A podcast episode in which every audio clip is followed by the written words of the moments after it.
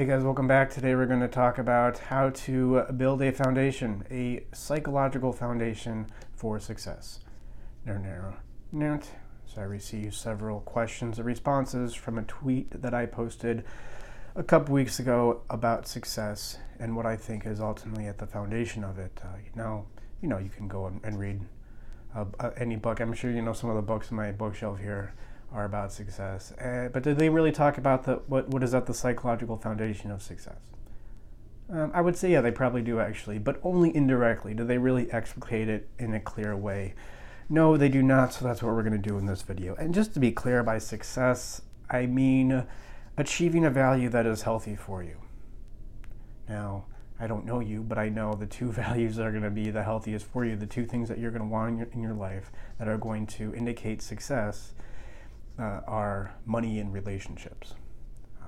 And I know a lot of therapists say, oh, it's not about, happiness isn't about money. I want you to live a complete life and money, that's just, there's nothing to do with it. Or, that's way down there on the value hierarchy. No, money is important. Is it everything? No, it's important. And typically I think people would be happier if they learn how to make more money.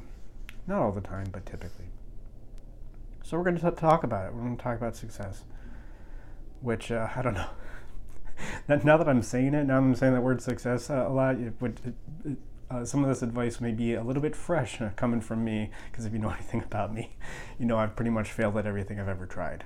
I've had some success, and maybe that's why I'm somewhat suited to talk about this, because I definitely know what it's like to fail, and I know what it's like to succeed, and I can look at both situations and look at other situations and look at what I know about psychology to come at what I think is fundamental to it. So this is, from a tweet that I posted a couple weeks ago, and I will quote the tweet here. I'm quoting myself. That's always fun.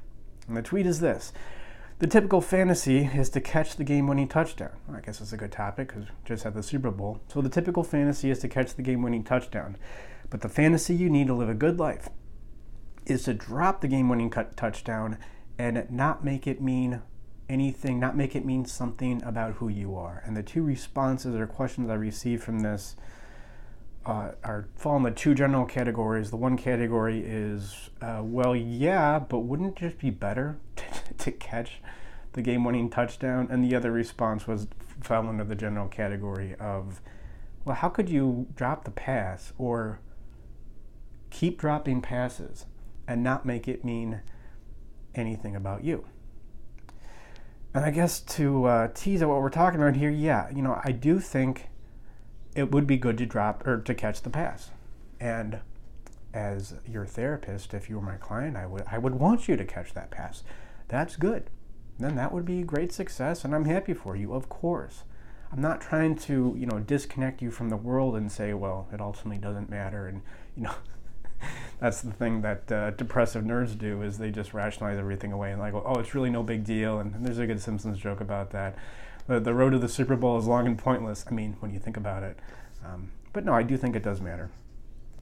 So let's talk about it. I think a good way to introduce what I mean here when I say I want you to be able to drop that pass and not make it mean something about you, to introduce this in a little bit different way. When people come into therapy, they have an issue with a relationship, usually. Not all the time, but usually they have an issue with a relationship. And it usually takes the form of, hey, I have this girlfriend or I have this boyfriend and it's not working out. I really love this girlfriend and boyfriend and I want it to work out. So I'm here in therapy to learn whatever I can to make this relationship work. That's what I'm here for. And to that, I say, great. I really hope we can make this relationship work for you. I really hope we can work on these issues so you can make this relationship work. But I got to be honest, that may not be the best end result for you. Well, I want you to have this relationship that works, but I want you to do more. What is more fundamental, what we're talking about here, is to develop those behaviors, to develop those patterns, to develop ultimately a relationship with your unconscious, with your emotions, that will lead to more successful relationships in the long term. Right? I want you to develop the substratum, the soil, from which it is really easy, it is natural to grow healthy relationships. I mean, you find that in soil, in fertile soil. You can't not grow stuff. in fertile soil. Like, you know, if the Nile floods enough, you're going to grow. You're going to grow whatever it is you need to grow. And that's what I think is important. Now, that may mean, that you will grow out of, develop out of this relationship you're in. It may not. You know, it depends on the situation. But that's what I mean. You know, wanting to hold on to this relationship and do whatever I can to make this relationship work, that's like thinking you need to catch the game-winning pass, when really you need something more fundamental that will lead to healthier relationships long-term and more catching of game-winning passes. And I think, well, what this gets at, what I'm trying to talk about here, what's fundamental to success is this, this uncovers two fundamental views of success that we have in our Western culture, or maybe it's just American culture, I don't know. I think generally it's Western culture, and it falls in line, you know, in our cultural divide that we're seeing now between, generally speaking, the left and the right. The right's view of success is you just believe in yourself. You believe in yourself enough, you visualize, and you will make that game-winning catch happen. In a sense, you have total control over whether you make that game-winning catch. And if you do drop the game-winning catch, then you must not have prepared enough. There must be, now, somebody with this view wouldn't say this, but the implication is there's something wrong with you. If you didn't catch that pass, there's something wrong with you. So that's one view of success, which isn't necessarily wrong, but it's incomplete. You know, very much exemplifies the split between the left and the right. No side is totally right and no side is totally wrong. They're just two different, what we say here, that they're two different sides of the same coin, and that's why there's the split, because if you're on the right, you can always look at the left and say, well, here's how you're wrong, therefore you think you're right, because you can point out how they're wrong. But the left can do the same thing to the right, and that's why it's difficult to communicate well. So that's the right's view of success. The left's view of success is it's random. It's totally random. Success is mostly up to luck, and whether you catch that game-winning pass, yeah, maybe you didn't catch it that day, but you would have caught it another day, and there's no point in really thinking about it, right? That this is just all random. And of course, I mean, if you watched three of my videos, you know that this is another indication. This different view of success is another indication of the mind-body dichotomy. The right in this situation being exemplifying the mind, the left exemplifying the body. The right says, no, you just impress your mind on matter. You do it hard enough. You do enough visualizations. You do enough affirmations. You do that hard enough, and you're going to change matter. And the left, matter over mind, right? Well, there's nothing. Your mind, you know, may perhaps be this wonderful thing, but it's ultimately impotent. There's no way it can really influence matter. Matter influences mind. So we're all just subject to random, you know, however the electrons in your body aligned in that day cause you to drop the pass, or you know, you just are unlucky, or you just weren't born with some talent that you needed to catch that pass. And the truth is, the truth about success, it's not a combination of both. That would be a lazy or inaccurate way of saying it. I think it's really more of a, it's not a combination of both. It's a, what is it? Both the left and the right indicate symptoms of the foundation of success, but they don't get at the foundation. And the foundation, yeah, both the left and the right, here's a better way of saying it. Both the left and the right indicate what's going on the surface, but they don't get the foundation. So I think the foundation of success ultimately comes down to two things. One is self-development, and the other is iteration. Now, the iteration takes care of the randomness issue brought up by the left, and the self-development, when we understand how to do it, takes care of the, oh, well, you just didn't believe in yourself hard enough, or you must have done something wrong. And that takes care of the right's explanation of success. Are you able to show up every day, effectively every day, and do the work that you need to do? And if you do not get the result that you want, are you able to either, one, develop yourself into the kind of person who you need to be in order to do that work? Now, in the case of, you know, when it comes to catching a pass, you probably need a coach, or why didn't you catch that pass, right? Well, maybe you were upset because, your girlfriend broke up with you, she asked for some space, and that kind of reminded you, or that kind of linked up with this one time when you were a kid and your dad said you were a disappointment and your brain just kind of short-circuited. Okay, well, we can go in and work on that. That doesn't mean anything about you. It's just something we need to go in and work on. And then if you iterate it enough, I think there is, like Belef says, I think there is some randomness, there is some luck out there, but do you iterate enough? Do that enough times while including, developing yourself, whether it's your skills or your psychology, then you're going to be successful. I don't know if you're going to be as like Jeff Bezos successful, I'm not saying that, but are you going to be more and more successful every day? Are you going to be able to create a living for yourself that you can be proud of? Of course. And it's not about believing in yourself, right? And it's not about randomness. I don't even know, what does believing in yourself even mean? I don't even know. I really don't even know what that means. And randomness, of course there's randomness, but iteration definitely makes up, iteration with awareness definitely makes up with that. So yeah, back to the game-winning catch. Why is it better to drop it? Because all that is it exposes an issue that you have, an issue that when you work on, it's going to lead to more catching of game-winning passes in the future. That's why it's more important. That's why it's more fundamental to be okay with yourself.